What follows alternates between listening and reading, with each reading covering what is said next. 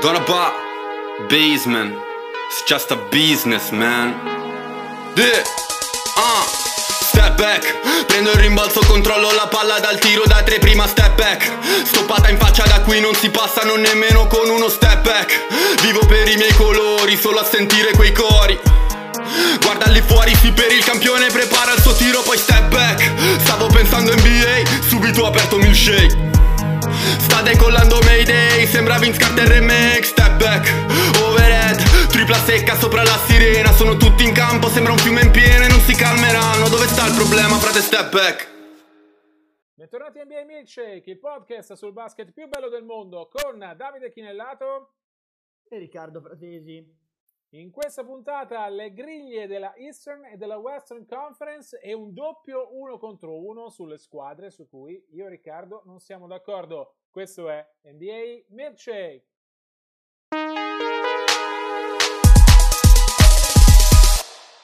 Allora Riccardo ci siamo, oggi cominciano i training camp, le squadre si ritrovano, vi ricordo per i primi giorni fino al 5 esclusivamente allenamenti individuali per i giocatori, eh, ognuno con un preparatore specifico, non più di quattro in palestra allo stesso tempo. Vietate tutte le attività di squadra, comprese le sedute video. Se tutto va bene, se non ci saranno casi eh, di positività al coronavirus, le squadre cominceranno a lavorare di gruppo il 6 dicembre per poi far partire la pre-season e cominceremo subito con il derby tra Lakers e eh, Clippers il prossimo 11 dicembre. Opening night il 22.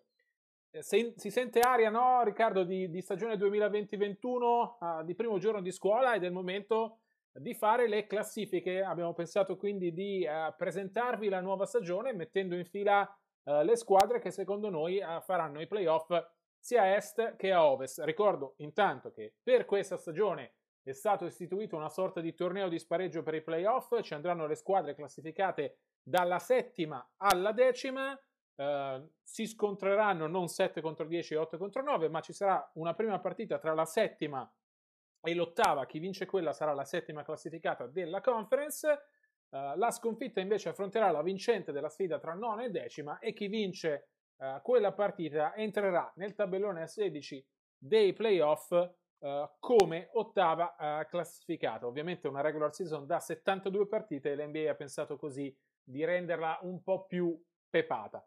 Cominciamo però Riccardo con il ranking, ogni ranking sarà seguito da un 1 contro 1. Cominciamo dal ranking della Eastern Conference. A te Riccardo le tue prime 10 eh, classificate. Allora, eh, metto davanti a tutti Milwaukee perché comunque è la squadra che è arrivata alle ultime due stagioni davanti a tutti in stagione regolare e di questo parliamo per il momento. Metto Miami subito dietro perché è la squadra finalista dell'ultima, dell'ultima stagione e alle finals ha, ha, dimostrato di esserci arrivata non per caso. Eh, quindi è giusto ripartire da, dalle certezze dell'ultima, dell'ultima, stagione che tra l'altro è finita l'altro ieri se vogliamo, eh, con uno stacco molto minore rispetto al recente passato tra una stagione e un'altra. Eh, come terza eh, forza dell'Est metto Boston, il mercato mi ha convinto zero, però credo che eh, Tatum Brown e quel core, quel gruppo di giocatori abbiano potenziale per crescere ulteriormente nonostante secondo me Boston si sia più indebolita che rafforzata. Ehm, già da queste prime tre secondo me erano un po' le certezze, perché da qui la situazione diventa molto più fluida. Voglio dar fiducia a Philadelphia che metto 4, uh, credo che siano state fatte in free agency delle mosse molto mh, ragionevoli, eh, credo che la luna di miele con Mori inizialmente produrrà qualche buon risultato, anche se poi arrivare a vincere secondo me sarà complicato. Philly 4, Indianapolis, eh, Indiana Pacers 5, eh, sono una squadra maledettamente solida, poco flashy, devono risolvere sta grana Oladipo, però io credo che tutto sommato sia una squadra formichina che, che farà, farà, benissimo. Metto 6 Nets, che secondo me al contrario dei Pacers eh, sono una squadra un po' cicala, cioè bellissima, ci regaleranno secondo me tanto spettacolo, ma ho dei dubbi che mh, mm, non salti il, il, banco per un'implosione di, di spogliatoio, poi ne parleremo eventualmente magari più avanti. E poi a settima va comunque dato uh, credito ai Toronto Raptors che hanno perso la front line, però secondo me uh, le, le, buone abitudini che hanno guadagnato in questi anni vincenti uh, riusciranno come onda lunga a portarli di nuovo, di nuovo a playoff. Ottava metto Atlanta, che è la squadra di Gallinari, credo che insomma i rinforzi con Bogdanovic, con Rondo, c'è tantissimo talento, una squadra molto disfunzionale per come è costruita, ma probabilmente segnerà molte volte un punto più degli avversari. Siccome ci sono altre due squadre che vanno citate in questa stagione proprio per il play-in, eh, cre- credo che andranno queste otto, sono abbastanza sereno, eh, a meno infortuni ovviamente che cambiano gli scenari, però insomma devo citare altre due squadre, Orlando è sempre lì e quindi la cito come squadra comunque che potrebbe approfittare di un passo falso di chi la precede e Chicago che con un nuovo corso, un nuovo coach, una un nuovo front office potrebbe fare il salto di qualità, la metto in decima posizione. Allora Riccardo, ricapitolando velocemente le tue 10, uh, eh, solo i nomi, Milwaukee, Miami, Boston, Philadelphia, Indiana, Brooklyn, Toronto, Atlanta, Orlando e Chicago. Queste le prime 10 della Eastern Conference di, di Riccardo Pratesi. Vi do le mie 10 adesso e poi vi regaliamo un bel uno contro uno uh, su una squadra che tra poco capirete quale. Allora, la mia numero uno è Milwaukee, le motivazioni sono le stesse di Riccardo, uh, tra l'altro secondo me si sono rinforzati con, uh, con Holiday accanto a Yannis. numero due è Miami, forte quanto lo scorso anno, se non di più, mi aspetto tanto da Tyler Hero soprattutto. Al numero tre metto i Brooklyn Nets perché sono convinto che eh, Kevin Durant e Kyrie Irving insieme possano funzionare, che Steve Nash magari coach al primo anno qual- dovrà un po' imparare il mestiere, ma se circondato di grandi allenatori, un nome su tutti Mike D'Antoni, eh, che possono fargli da chioccia. Io credo, credo molto nei Nets, sono quasi d'accordo con Andrei Godala che ha indicato in Kevin Durant l'MVP della stagione. Secondo me sarà un bel duello tra lui e Steph Curry. Um, Quarto posto nella mia griglia uh, per i Boston Celtics, uh, concordo con Riccardo quando dice che eh, nel mercato è mancato qualcosa, servivano dei rinforzi un po' più uh, cospicui. Poi Philadelphia al 5, Doc Rivers dovrà capire bene come funziona la convivenza tra Embiid e Ben Simmons. Al sesto posto metto gli Atlanta Hawks, mi piacciono tanto, così tanto da metterli come squadra sicura ai playoff. Uh, credo che Gallo non durerà tanto in panchina e si guadagnerà presto un posto da titolare. Uh, settimo posto per Indiana, temo che uh, la granola Dipo sia bella forte. ottava Toronto, nona Washington, vediamo come sta John Wall e soprattutto se rimane. E decimo Orlando, come ha detto Riccardo, è una squadra che galleggia sempre in questa, in questa mediocrità, ma che alla fine almeno il play-in tournament eh, lo dovrebbe fare. Allora, vi ricapitolo la mia uh, griglia della Eastern Conference con uh, le migliori 10, le squadre che avranno una chance di qualificarsi per i playoff, Milwaukee, Miami, Brooklyn, Boston, Philadelphia, Atlanta, Indiana, Toronto, Washington e Orlando. E adesso uno contro uno, io e Riccardo, sui Brooklyn Nets. Quanto valgono davvero?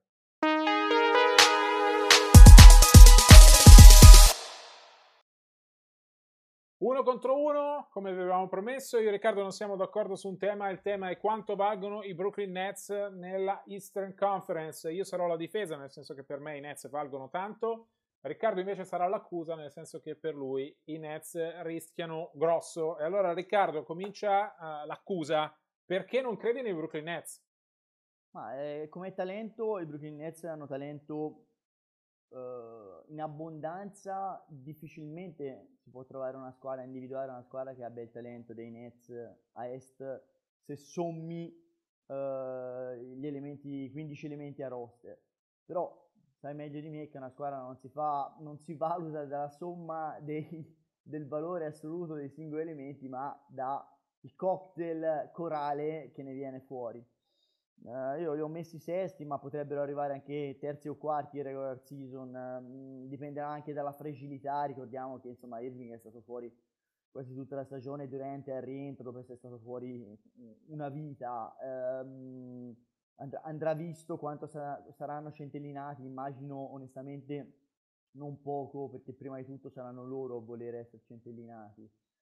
Il mio problema è appunto uh, la chimica di squadra e la costruzione di squadra e la costruzione di squadra senza un allenatore provato. Cioè, eh, conosciamo, conoscete, conosciamo tutti eh, Kyrie Irving e Kevin Durant, sono due personalità combustibili in modo diverso. Durant eh, spesso è forza distruttiva, Kyrie è un personaggio naive completamente fuori da, dal mondo e dagli schemi e assieme possono diventare un po' una miscela esplosiva soprattutto perché si potrebbe creare insomma il, mm, il, il, doppio gruppo come è successo un po' ai Clippers cioè loro due Jordan da una parte e tra virgolette i vecchi dall'altra cioè quelli che hanno tirato la carretta anche quando i Nets andavano meno bene diciamo come e avevano um, prospettive meno ambiziose insomma i Dinwiddie i Levert, gli Harris, i Jared Allen.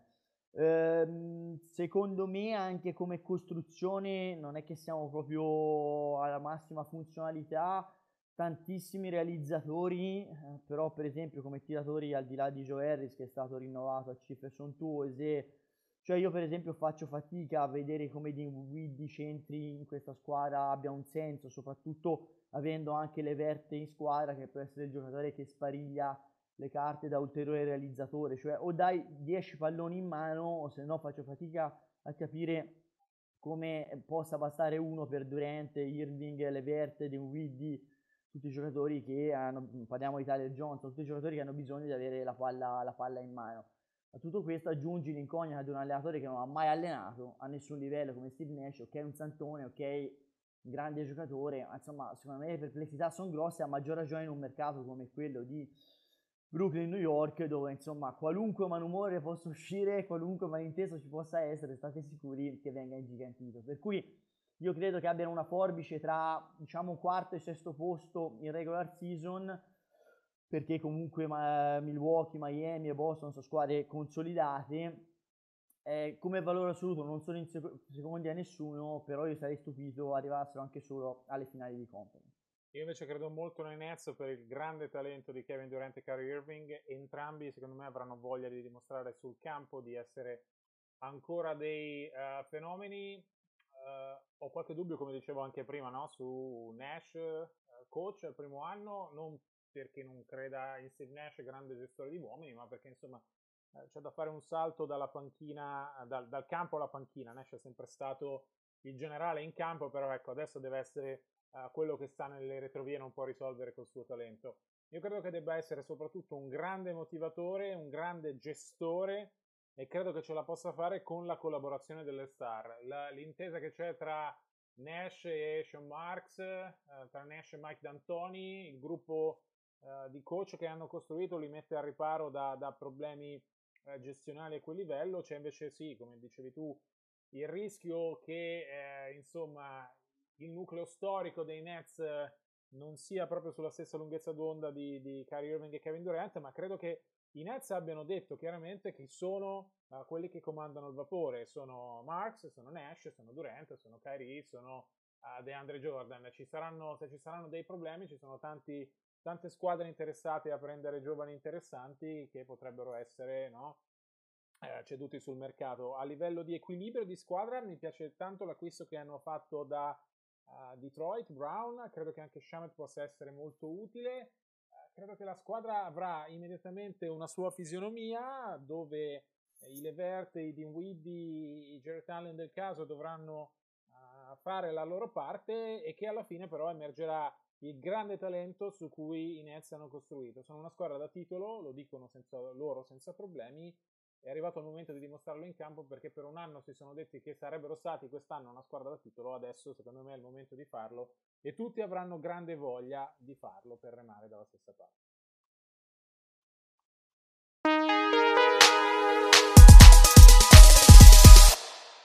Dopo aver scoperto la Eastern Conference è il momento di passare all'Ovest, il solito inferno Riccardo, no? se l'Est ha più talento che in passato uh, l'Ovest promette di essere il solito inferno. Allora, vi ricordo le regole, la griglia delle prime 10, perché i playoff quest'anno ci vanno più o meno le prime 10.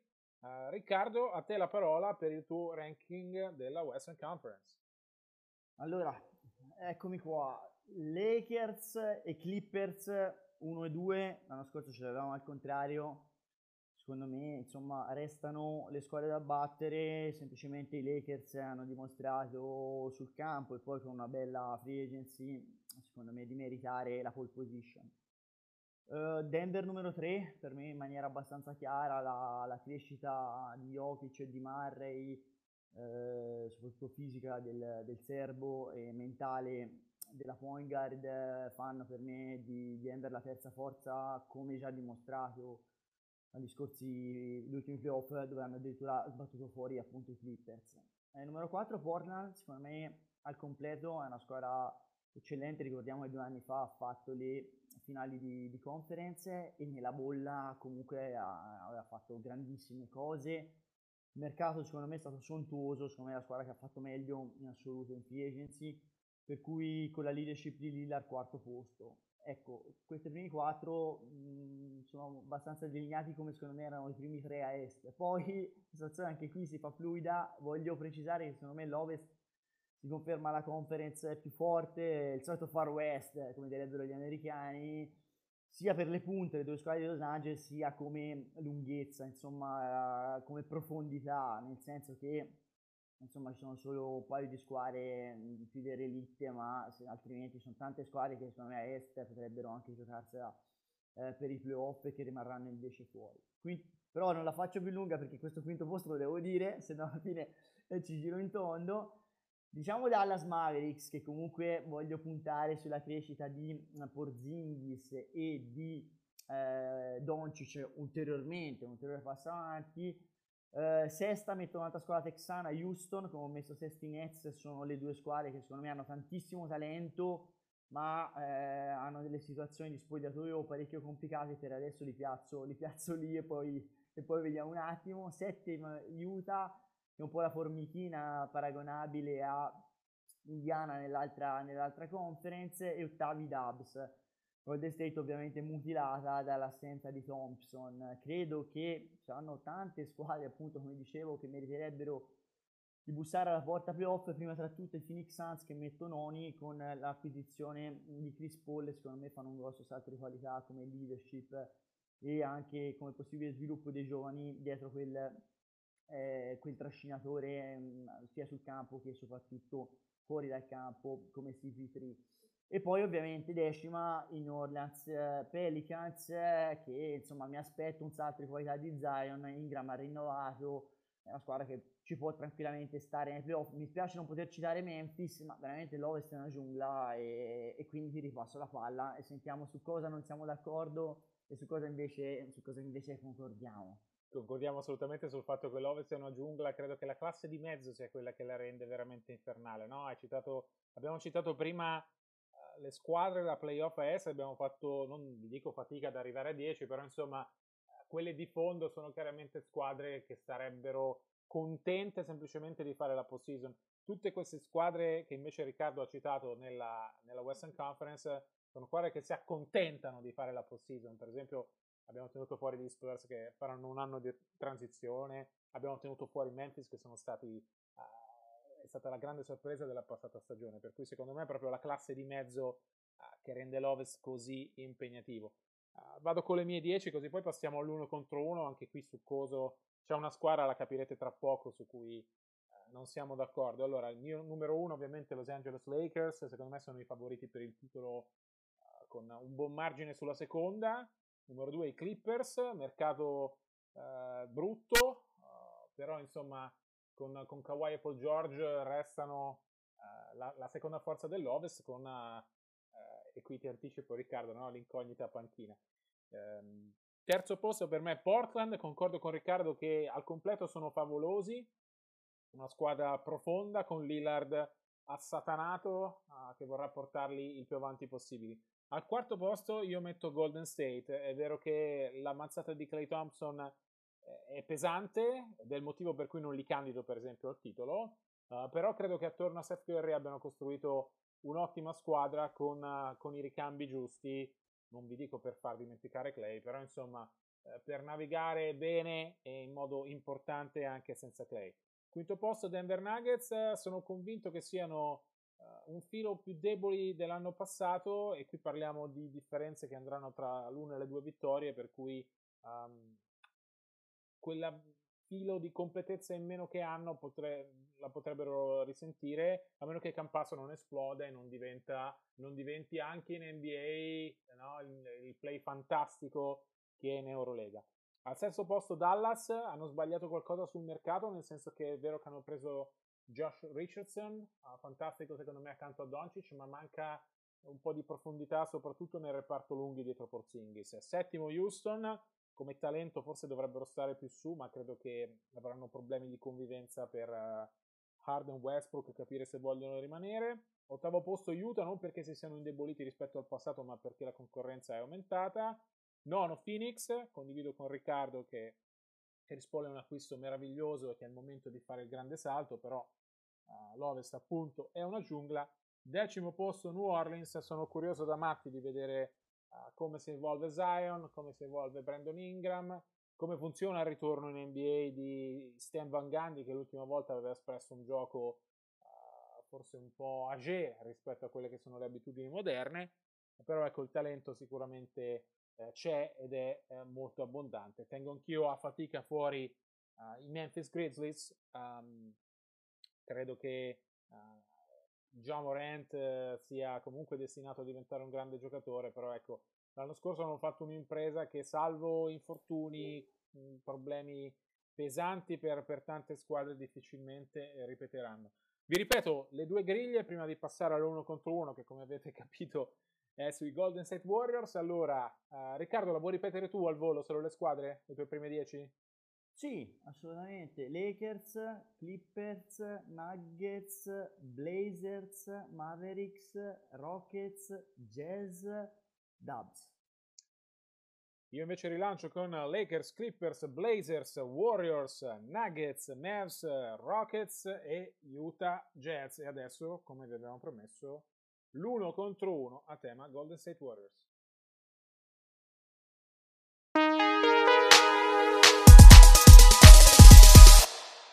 Uno contro uno, il tema di questo uno contro uno dedicato alla Western Conference ovviamente sono i Golden State Warriors, come prima per i Nets. Parola all'accusa, cioè Riccardo che non crede nei Warriors, io sarò alla difesa perché credo che entreranno tra le prime quattro. Allora Riccardo, perché non credi nei Warriors? Ma la ringa si basa sul fatto, sull'infortunio di Clay Thompson ovviamente, inevitabilmente. Eh, è chiaro che non, è un giocatore non sostituibile, Kelly Obre è stata un'ottima pezza messa in fretta e furia, ma sia dentro che fuori dal campo è un giocatore che ha un tipo di impatto secondo me ben diverso da quello che avrebbe potuto garantire Clay, c'è poco da fare. Bisogna che secondo me per, perché Warriors siano molto competitivi serve che Steph Curry le giochi tutte, 72, ricordiamo che quest'anno non saranno 82 ma 72 e insomma eh, considerate che non, non gioca da, da, un bel po', sarà fresco ma diventa, diventerebbe un bel tour de force. Io credo che non sarà neanche facilissimo gestire mm, come personalità senza Clay eh, Wiseman che è un centro di grande potenziale, ma insomma di maturità eh, tutta da verificare e soprattutto un gioco tutto da sviluppare e lo stesso Kelly Obre che insomma è una testa calda, lo sappiamo bene, il problema non è mai stato con lui il talento, ma è sempre stata eh, diciamo la, il focus agonistico. E se consideri che in quintetto ci sono gli, altri due, sono Wiggins e Green, abbiamo quattro giocatori per motivi diversi abbastanza problematici, cioè Wiggins non è un giocatore problematico nel senso che fa casino, ma giocatore nel sen- problematico nel senso che non sempre al sacro fuoco, cioè un giocatore che va motivato continu- continuamente. Insomma, secondo me sono, sono giocatori che hanno un, un, margine di oscillazione, una forbice di rendimento eh, preventivabile abbastanza ampia, può succedere un po' di, di tutto nel bene e nel male, è una squadra che deve trovare assolutamente gli equilibri. L'altra mia grande incognita riguarda il fatto che questa squadra ha avuto il peggior record lo scorso anno. Eh, non è facile accendere e spegnere, cioè non è che premi un interruttore e improvvisamente arrivano le vittorie. eh, quando ti abitui a perdere, riabituarsi a vincere non è facilissimo, anche perché del gruppo che vinceva sempre ci sono appunto solo Steph e Draymond Green fondamentalmente, più giocatori di, diciamo, di, di, di complemento, ma la realtà è che gli altri sono, sono nuovi. E quindi è tutto da dimostrare, insomma, che abbiano anche la costanza di rendimento uh, da buone abitudini che i Warriors hanno sviluppato negli anni di gloria, che, che ho avuto anche la fortuna, insomma, di raccontare in prima persona dalla California. Palla a te. Ecco allora la difesa. Uh, la difesa dice che questo 2019-20 è stato l'anno di pausa della dinastia, era preventivato, è andato molto molto molto peggio delle attese.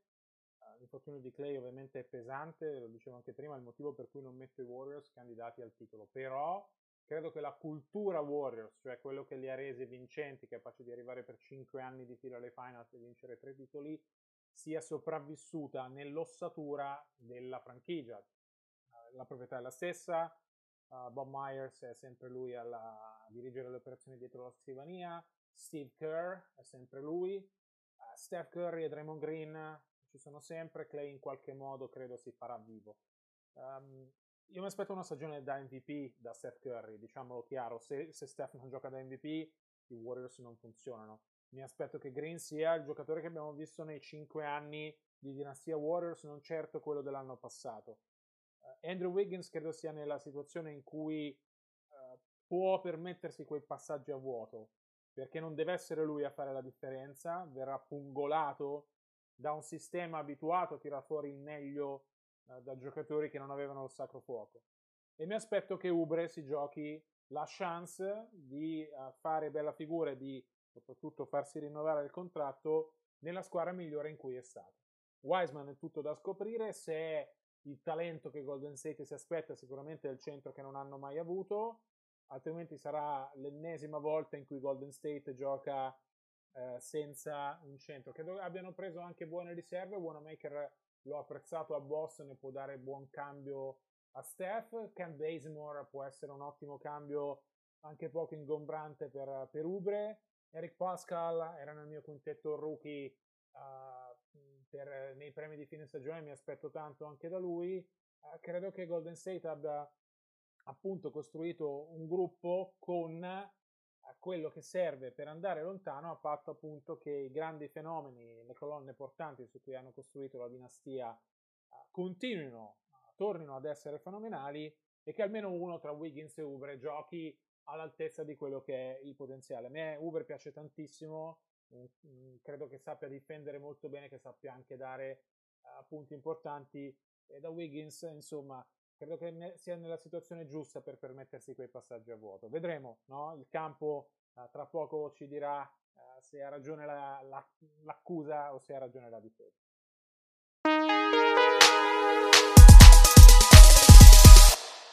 Si chiude qui la puntata numero 4 della terza stagione di NBA Milkshake. Noi vi ricordiamo che per tutti gli aggiornamenti sull'NBA, eh, breaking news e eh, analisi potete trovarci sui nostri social, in particolare su Twitter, at Dichinellato, at rprat75.